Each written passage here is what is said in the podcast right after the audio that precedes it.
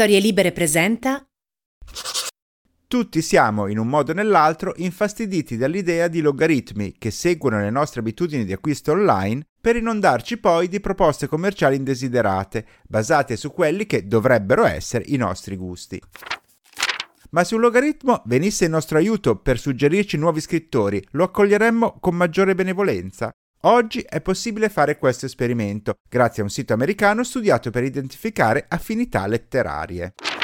Il meccanismo è molto semplice, basta andare su literature-map.com e digitare nella barra il nome di uno dei nostri autori preferiti, per ottenere una galassia di altri nomi che gli ruotano attorno. Ovviamente più risultano collocati vicini e più sono simili al nome che abbiamo cercato. Io ho provato a farlo e devo dire che funziona abbastanza perché quelli che appaiono sono autori che riconosco compatibili da diversi punti di vista.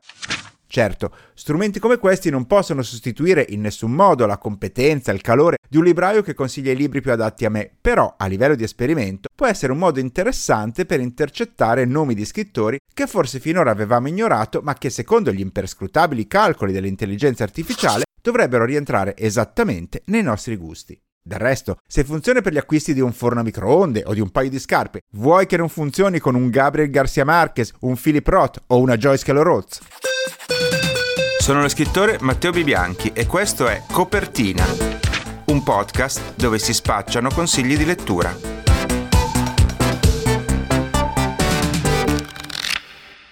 Apriamo la puntata con una comunicazione di servizio. Questo podcast è stato candidato per il premio del pubblico nella prima edizione degli Italian Podcast Awards. Se vi fa piacere votarlo, potete farlo gratuitamente al sito ilpod.it. Detto questo, andiamo con la prima rubrica. Letture in corso. Gwendolyn Howard era una violinista inglese che intorno agli anni 30 suonava nell'orchestra condotta dal maestro Malcolm Sargent. Ma la musica non era la passione più bruciante che muoveva Gwendolyn per gli amici Len. Sin dall'infanzia, infatti, era stata attratta dall'osservazione del comportamento degli uccelli, al punto che, in età adulta, abbandonata l'attività concertistica, scelse di comprare un piccolo cottage in un paesino di campagna e dedicarsi allo studio naturalistico dei volatili. L'intuizione che stava alla base delle sue ricerche era molto semplice. Il comportamento degli uccelli studiati in cattività non rappresenta affatto il loro comportamento spontaneo e per studiarlo era quindi necessario osservarli in libertà. Len Howard dedicò tutta la sua vita a questo scopo, arrivando addirittura a dividere le sue razioni di cibo durante la guerra con i suoi amati uccellini e rischiando problemi di salute perché teneva le finestre del cottage aperte e pronte ad accoglierli anche durante i mesi freddi dell'anno pubblicò le sue osservazioni solo su riviste divulgative perché quelle scientifiche non le accettavano, considerandole appunto poco rigorose. Ed è solo quando arrivò a pubblicarle in volume che ottenne un inatteso e notevole successo di pubblico, che lei accolse con moderato entusiasmo perché temeva che la sua fama personale potesse stacolarla sul lavoro. A questa storia dimenticata è dedicato il romanzo Il cottage degli uccelli dell'autrice olandese Eva Meyer, pubblicato da Nottetempo nella traduzione di Stefano Musilli. L'autrice è riuscita a trasformare la vicenda personale e scientifica di Len in un romanzo appassionante dove la storia della ricercatrice è raccontata sin dalla più tenera età ed è costantemente inframmezzata da osservazioni sul comportamento delle cince allegre, in particolare di una di loro, Star, con la quale la studiosa riuscì a stabilire un rapporto personale sbalorditivo. Perché vi sto parlando di questo libro? Beh, un po' forse a questo punto mi conoscete potete ben immaginare che l'ornitologia non sia esattamente una delle mie passioni, anzi potrei affermare con certezza che è uno degli argomenti cui mi può fregare di meno al mondo. Eppure, dal momento che ho preso in mano questo libro, non ho potuto fare a meno di arrivare fino in fondo, per via dell'originalità inaspettata di questa storia. E perché indirettamente mi ha fatto capire quante cose ignorassi, e suppongo ignorate anche voi, sull'intelligenza stupefacente dei volatili. Two. In musica siamo molto abituati al concetto di cover, ossia l'idea che un artista prenda un brano famoso e lo rifaccia a modo proprio, cambiando arrangiamento, ritmo e intenzione. Ci sono cover talmente ben riuscite da diventare molto più famose delle canzoni originali che le hanno ispirate. Per esempio, faccio un piccolo gioco con voi. Lo sapevate che questa è una cover?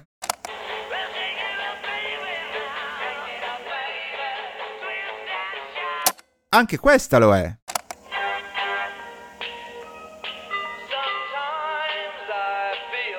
E perfino questa.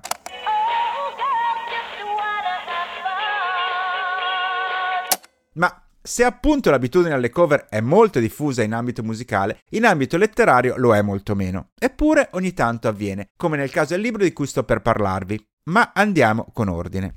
Nel 1965 esce in Francia Le Cose, romanzo d'esordio dello scrittore Georges Perec, che racconta la vita di una giovane coppia ossessionata dalle merci e dalle mode, dall'idea che possedere certi oggetti, certi abiti e certe modernità tecnologiche sia per loro di vitale importanza, quasi come non sia più importante ciò che sono, ciò che fanno come persone, ma siano le cose che li circondano a definirli.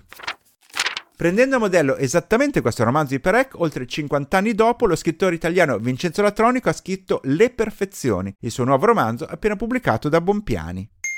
Il libro racconta la vita di una giovane coppia, Anna e Tom, che vivono a Berlino, che svolgono dei lavori creativi a livello digitale, che hanno una relazione sentimentale stabile e un circo di amicizie cosmopolite e interessanti. Il loro sembra quindi un mondo perfetto e invidiabile, ma sotto la superficie è evidente che qualcosa manchi e tutta questa perfezione ostentata nasconde un'insoddisfazione di fondo che preme per venire allo scoperto. Il libro procede descrivendo la loro vita nei vari aspetti che la compongono, il loro appartamento luminoso e ricco di piante, la natura impalpabile del loro lavoro, i locali notturni che frequentano, gli eventi culturali cui partecipano, il quartiere che abitano e così via. Proprio appunto come se fossero tutte queste cose a renderli ciò che sono e non più quello che provano o che dovrebbero provare. Latronico è davvero bravissimo nel descrivere questa profusione di oggetti e ambienti, utilizzando aggettivi e nomi tecnici con una precisione ossessiva, attraverso una scrittura che è allo stesso tempo elegante e maniacale. Un romanzo nel quale apparentemente non succede nulla, ma nel quale si è trascinati dall'inizio alla fine in maniera quasi ipnotica. Un esempio luminoso appunto di come anche in letteratura sia possibile fare una cover estremamente riuscita. 3. Che bello è ogni tanto leggere un libro che ti fa sorridere sempre. A me è successo con il libro d'esordio del giovane scrittore Luca Tosi, intitolato Ragazza senza prefazioni e pubblicato da Terra Rossa, un'altra di quelle case editrici indipendenti di qualità dedicate soprattutto alla scoperta di nuovi autori. Quello di Tosi è un romanzo breve di sole 90 pagine, forse potremmo definire una novella, anche se oggi un termine così non si usa quasi più. Ma anche per via della sua brevità, è un libro che si legge in modo molto spedito e piacevole come bere una birra fresca. Narra la storia di Marcello, un ragazzo romagnolo di 27 anni, disoccupato, che vive ancora coi suoi che lo tormentano perché non riesce a trovare un'occupazione e secondo loro non si impegna abbastanza per farlo. Marcello passa quindi il giorno a bighellonare per la sua cittadina di provincia pur di non restare in casa ad ascoltare i loro lamenti e soprattutto ricordando in maniera costante una ragazza di cui è innamorato e che ha visto però solo per un paio di giorni. Quella di Marcello è dunque una condizione di disagio giovanile diffusa e tipica, che spesso viene raccontata in letteratura dai suoi coetanei, ma pochi sanno farlo con l'ironia e la scanzonatura di Tosi, il cui protagonista sembra sempre non prendersi mai troppo sul serio e vivere le difficoltà della vita come inevitabili sfighe esistenziali che è più saggio accettare che cercare di contrastare. Il tutto raccontato con una scrittura placida e colloquiale, così genuinamente vicina al linguaggio parlato, che si ha l'impressione per tutto il tempo di ascoltare i discorsi di un amico simpatico che ci confessa le proprie disavventure. Ripeto, un libro in cui ho sorriso dall'inizio alla fine. Fidati di chi ne sa.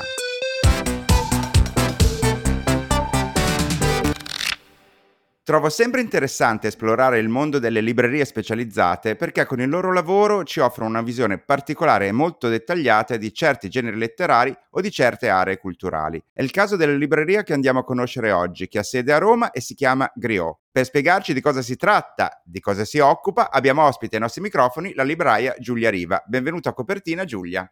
Ciao Matteo. Intanto, pronunciato giusto, Griot o Griot, co- come si pronuncia il vostro nome? Si pronuncia griot perché è una parola francese che indica eh, la, diciamo, la casta e la figura dei cantastorie in Africa occidentale. Nelle lingue locali ovviamente hanno altri nomi, i francesi sono arrivati e gli hanno dato questo nome onnicomprensivo e sono dei cantanti, dei, dei, dei suonatori che cantano le gesta delle popolazioni dei re, sono eh, gli Aedi dell'Africa occidentale. Bene, e già questo nome dovrebbe farci capire qualcosa perché Griot è l'unica libreria italiana a essere specializzata nelle culture dell'Africa, del Medio Oriente e delle diaspore. Cosa significa esattamente e come mai avete fatto questa scelta? Allora, la libreria è nata nel 2006 eh, dall'idea di Martina Simeti, che è una ragazza che aveva lavorato per un po' di anni in Senegal e tornando in, in Italia, in Europa, voleva eh, riportare eh, tutta la ricchezza che aveva trovato in, appunto, in Africa occidentale eh, per rendere un, un, po' diversa l'immagine eh, che si ha eh, dell'Africa o che perlomeno all'epoca si aveva dell'Africa perché le cose stanno cambiando. Quindi ha deciso con sua madre di aprire questa libreria specializzandosi sulla letteratura africana principalmente, poi nel corso degli anni si è ampliata verso anche il Medio Oriente, il mondo musulmano e nordafricano e ovviamente tutto quello che ne deriva e quindi anche gli scrittori afroamericani e caraibici. Quindi diciamo specializzata, ma comunque coprite una vasta area in un modo o nell'altro. Beh sì, diciamo, stiamo parlando de- de- dell'Africa che è un continente enorme e diciamo adesso molto vivo dal punto di vista letterario e dall'altra parte c'è anche il mondo arabo che è altrettanto, che ha una tradizione letteraria antichissima e sono delle letterature ricchissime e molto diverse e, tra di loro ma che comunque hanno un filo che è appunto quello, quello della libreria che è quello che vogliamo cercare di far scoprire alle persone qualcosa di diverso e una ricchezza culturale che purtroppo fino adesso è stata poco, poco apprezzata e poco conosciuta. Però mi sembra di poter dire che per diversi anni è stato difficile trovare anche in Italia letteratura appunto proveniente dall'Africa o da zone eh, diciamo del sud del mondo, ma ultimamente mi sembra invece che le cose stanno cambiando. È così? Sì, gli ultimi anni sono stati, dal nostro punto di vista, incredibili. Quando la libreria ha aperto erano pochissime le case editrici che pubblicavano africani, c'erano alcune case editrici gloriose come eh, Yakabuk come edizioni lavoro, eh, che sono stati appunto tra i primi a tradurre e pubblicare autori africani classici. Poi se ne sono aggiunte altre come 66 and Second, edizioni EO, e noi siamo andati avanti per molti anni con appunto con queste case editrici, lavorando anche a stretto contatto. Negli ultimi 4-5 anni mi sembra che ogni editore stia cercando di pubblicare eh, autori africani in particolare, un'ondata che arriva molto dagli Stati Uniti, molto dal mondo anglofono. Quello che diciamo sempre è come se fossero tutti quanti un po' alla ricerca della nuova Chimamanda Ngozi Adichie che diciamo negli ultimi dieci anni è stata la superstar della letteratura africana è ovviamente da un certo punto di vista un discorso un po' controverso perché probabilmente c'è anche soprattutto una ricerca commerciale più che qualitativa, ma che dal nostro punto di vista è ottimo perché vuol dire che escono, se escono tre novità a settimana, noi abbiamo tantissima scelta. Prima ne uscivano se andava bene tre al mese, quindi diciamo è un momento d'oro per noi ed è un momento d'oro per la letteratura africana in generale. L'anno scorso eh, autori africani hanno vinto premi letterari eh, dal Nobel al Goncourt, insomma è un momento di grande riconoscimento per gli autori che vengono da ogni parte del, del continente africano. Quindi è anche il momento giusto, diciamo, per parlare con voi anche per quanto riguarda i nostri ascoltatori per scoprire queste eh, realtà. Ma immagino anche che voi, proprio perché siete una libreria specializzata in eh, un tipo di cultura, ehm, facciate anche degli incontri e facciate anche dei corsi, è così? E sì, incontri ne abbiamo sempre fatti tantissimo perché ovviamente siamo un punto di riferimento per tutta Italia su questi temi. Prima del Covid si trattava di un paio di appuntamenti a settimana, adesso stiamo ricominciando in presenza, diciamo da questa primavera si ricomincerà. E poi siamo una delle principali scuole di lingua araba a Roma, eh, da ormai 14 anni facciamo corsi di arabo, abbiamo tantissimi studenti e andiamo dai principianti fino a persone che parlano arabo e che vogliono continuare a parlarlo, esercitarsi ed è una cosa che ci dà grande soddisfazione. Oltre all'arabo facciamo anche altre lingue, swahili, amarico, dipende un po' dal periodo, da quanti corsi riusciamo a fare, però è sempre molto, molto divertente veramente di grande soddisfazione questa parte del nostro lavoro. Ma appunto eh, mi viene da chiedere che tipo di clientela avete, cioè eh, avete un cliente tipo o no? Insomma, chi, chi viene a, alla libreria Griot? Ma no, non c'è, non direi che c'è un cliente tipo, ci sono sì persone magari appassionate, giornalisti, mm, persone magari appassionate di mondo arabo. Ci sono ultimamente eh, vedo molti ragazzi che stanno arrivando, appunto perché negli ultimi anni tutto quello che è successo riguardo al razzismo, a una presa di consapevolezza anche della presenza di persone afrodiscendenti nella nostra società ha cambiato molto lo sguardo dei ragazzi che sono sicuramente molto più aperti e interessati e conoscono molto di più questo tipo di, di letteratura e di cultura. Certo, bisogna essere delle persone curiose per entrare e cercare questo tipo di letteratura, però diciamo che noi abbiamo due o tre libri che consigliamo a chi non ha nessuna conoscenza di questo ambito e a volte tornano contenti e vogliono leggere altro e approfondire. Proprio per quello che stavi dicendo, la libreria c'è da dieci anni e voi avete già percepito, riuscite a percepire un cambiamento, diciamo, nella sensibilità della gente? Un po' lo stavi già accennando, cioè dal vostro punto di vista ehm, stanno cambiando le cose? Sì, sì, sì, rispetto a quando abbiamo aperto, assolutamente. All'inizio tutti entravano e ci chiedevano: ma perché avete aperto questa libreria? Adesso non, non è così strano, anche perché molte altre librerie iniziano ad avere molti più libri di autori che vengono da questi, da questi luoghi. Si può dire che insomma siamo stati un po' pionieri in questo e siamo contenti, anche perché eh, oggettivamente si vende molto di più rispetto a dieci anni fa, c'è poco da fare. I riscontri sono poi anche economici. Sì, mi sembra comunque in generale un, un, ottimo segnale. Allora, proprio perché ti occupi di una, un'area geografica e culturale un po' meno esplorata, sono curioso di sapere che libri hai pensato di consigliare ai nostri ascoltatori, capendo appunto, come dicevi tu stessa, che per alcuni di loro sarà eh, magari la prima volta che affrontano un tipo di letteratura di questo tipo. Eh, sì, allora sono tre libri. Eh, il primo che consigliamo è di Marie Condé, che è un'autrice della Guadalupe, che scrive in francese. È un'autrice che ha vissuto tra Francia, Caraibi e Africa e ha scritto questa saga sull'Africa occidentale, una, una saga storica su una famiglia, si chiama Segù, le muraglie di terra, e poi c'è un secondo volume, Segù, la terra in briciole è stato pubblicato molti anni fa da Edizioni Lavoro, è uno dei nostri best seller, eh, anche perché tra l'altro Maris Condé è la presidente onoraria della nostra associazione e le vogliamo molto bene e speriamo sempre che prenda il premio Nobel perché se lo meriterebbe. Il secondo libro invece è un premio Pulitzer per l'autobiografia di qualche anno fa, è di Isham Matar, autore eh, libico inglese, chiamiamo la follia, il ritorno, è la storia del suo ritorno in Libia per cercare di capire che cosa è successo a suo padre che era un oppositore di Gheddafi, eh, nel momento in cui eh, è caduto Gheddafi ed è un libro meraviglioso tradotto eh, dall'altrettanto meravigliosa Anna Nadotti, eh, che è la traduttrice anche del libro successivo, che invece è recente, è Il Re Ombra di Masa Menghiste, sempre in Audi come quello precedente, Masa Menghista è un'autrice etiope che vive negli Stati Uniti. Il Re Ombra, che è uscito l'anno scorso, è la ricostruzione di una storia di resistenza durante l'occupazione italiana in Etiopia. Un libro mh, mm, meraviglioso, non facile perché affronta eh, la storia del colonialismo italiano attraverso le figure di un, uh, di un soldato italiano, di un fotografo italiano e di una eh, guerrigliera donna eh, che si oppone a loro e, ehm, è il libro che ci è piaciuto di più l'anno scorso e che abbiamo amato tantissimo e abbiamo eh, consigliato molto.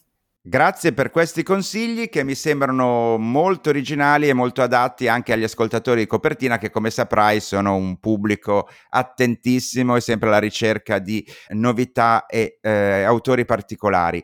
E io ti ringrazio e spero che sempre più gente quando, di Roma o quando passa da Roma venga a scoprire la libreria Griot. Grazie mille Matteo, lo spero anch'io, noi siamo sempre felici di mm, accogliere nuovi lettori, persone che vogliono scoprire quello che arriva dall'Africa e, e dal Medio Oriente e è sempre molto divertente far eh, conoscere nuovi autori e nuove letterature a chi non ne sa nulla. Culture Club Da qualche settimana è online Tiresia, un podcast letterario dedicato a scrittrici e scrittori legati alle tematiche LGBT. Ogni puntata è monografica e presenta la vita dell'autore, le sue opere più significative e ne legge alcuni estratti. Tra i protagonisti ci sono nomi come Christopher Isherwood, Janet Winterson, Pedro Lemebel, Violette Leduc, Edouard Louis e per Vittorio Tondelli. A mio avviso è fatto benissimo ed è un ottimo modo per scoprire una serie di autori molto interessanti per chi ancora non dovesse conoscerli. Il podcast è prodotto da Emons e l'ha scritto e realizzato Silvia Pellizzari, giornalista letteraria e scrittrice, che ho voluto ospite di questa rubrica per farle alcune domande. Ciao Silvia, per cominciare, come nasce Tiresia?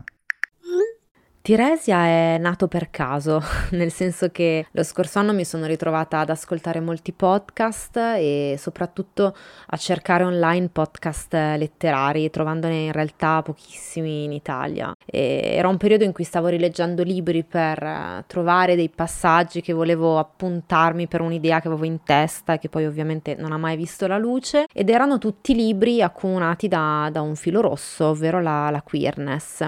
Al che mi sono detta, perché non provi a scrivere tu il podcast che stavi cercando? E così ho fatto. Ho scelto un autore, ho scritto la pilota, l'ho autoprodotta e l'ho iniziata a proporre. E oggi eccoci qua. Come hai selezionato gli autori presenti nel podcast? In un'intervista qualche settimana fa ho detto che ho scelto le autrici e gli autori soffrendo e ad oggi mi pare veramente la risposta più vicina alla verità. Eh, ovviamente ogni scelta è una rinuncia e quindi quando Emmons mi ha detto che le puntate sarebbero state otto mh, mm, non è stato facile. In realtà sapevo che alcune figure erano intoccabili nella mia testa perché volevo parlarne assolutamente, perché ci tenevo tantissimo, perché sono tra i miei autrici o autori preferiti e su altro ho dovuto fare delle scelte, quindi sono mm, molto dispiaciuta di aver escluso voci come Akwaeke Mezzi o come Ocean Wong o come James Baldwin o come Anne Bannon o Kai Tempest o Maggie Nelson. E chissà magari ci sarà anche modo di parlarne altrove. Però alla fine eh, mi pare che i nomi che ho scelto eh, si riescano ad amalgamare bene insieme nel senso che ci sono classici contemporanei giovani promesse voci di nicchia voci più note di età diverse di paesi diversi che, che, insieme mi pare riescano a mostrare diversi modi di, di raccontare e rappresentare le relazioni, l'identità e il desiderio. Perché hai scelto la forma del podcast per raccontare questi autori?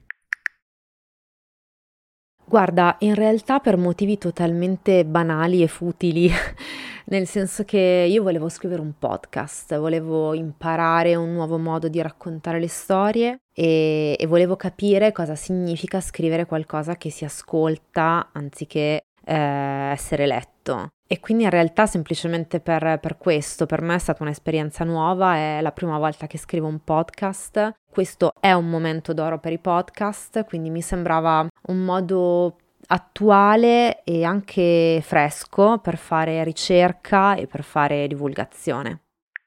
Fra i tanti libri citati in Tiresia, quali consiglieresti ai nostri ascoltatori? Questa è una domanda tremenda, però se devo sceglierne uno solo, scelgo Camere separate di Pier Vittorio Tondelli. È uno dei miei libri preferiti in assoluto, è il suo ultimo romanzo, scritto nell'89, ed è una storia che è sì fiction, ma che ha molti punti in comune con la sua vita, al punto da essere considerato quasi un libro autobiografico. È la storia di un ragazzo di nome Leo, che è uno scrittore emiliano, e qui arrivano i punti in comune con la sua persona e la sua vita, che ha perso un compagno e, e che racconta la loro storia, che è una storia d'amore come tante, fatta di un incontro, di una passione, di incomprensioni, di allontanamenti, ma che come ogni storia d'amore è unica e, e irripetibile. Eh, è una storia d'amore, ma è una storia di perdita, è una storia di solitudine, è una storia di consapevolezza ed è una storia che racconta come l'amore possa avere tante forme, come esistano moltissimi modi di amare ed è un romanzo che secondo me è destinato a diventare un classico vero,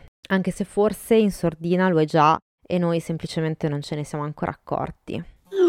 Grazie Silvia e complimenti e grazie soprattutto per aver citato un libro fondamentale come Camere separate. E con questo noi siamo agli Sgoccioli. Alcuni giorni fa è venuto in Italia lo scrittore americano David Leavitt in occasione della ristampa del suo primo romanzo, La lingua perduta delle gru, ripubblicato dall'editore Sam in una nuova traduzione. Quando il romanzo è uscito nella sua edizione originale era il 1986 e Levitt aveva appena 24 anni. Oggi ha 15 romanzi alle spalle vive a Gainesville, in Florida, dove insegna scrittura creativa all'università e dirige la rivista letteraria Subtropics. Poiché, come ho già raccontato in questo podcast, Levitt ha avuto una grande influenza su di me quando ero un giovane lettore e uno scrittore alle prime armi, è stata una vera gioia e anche un'emozione quando la casa editrice mi ha chiesto di presentarlo nel suo incontro col pubblico a Milano. In quell'occasione ho anche approfittato per registrare un contributo per questo podcast, chiedendogli di consigliare un libro agli ascoltatori di copertina. Ecco quello che ha scelto.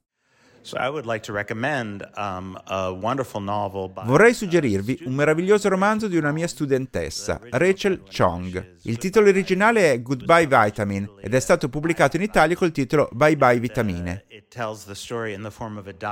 Racconta la storia in forma di diario di una giovane donna che vive a San Francisco e che ritorna a casa a Los Angeles quando suo padre si ammala di Alzheimer.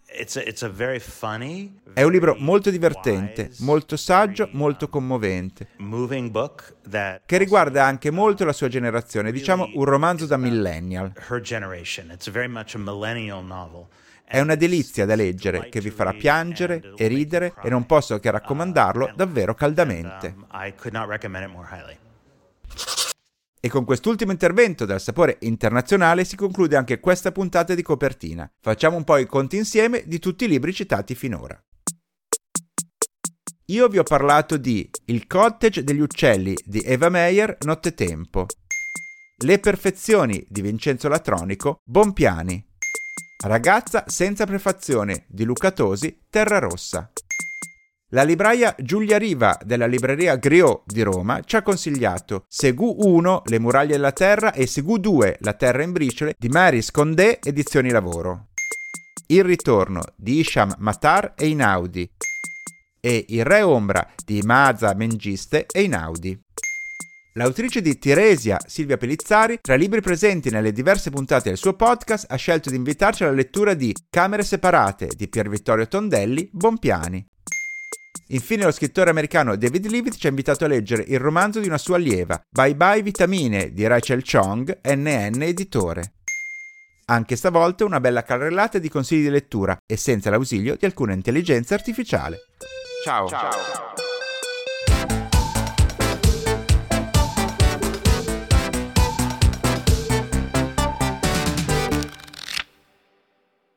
Una produzione storielibere.fm di Gianandrea Cerone e Rossana De Michele.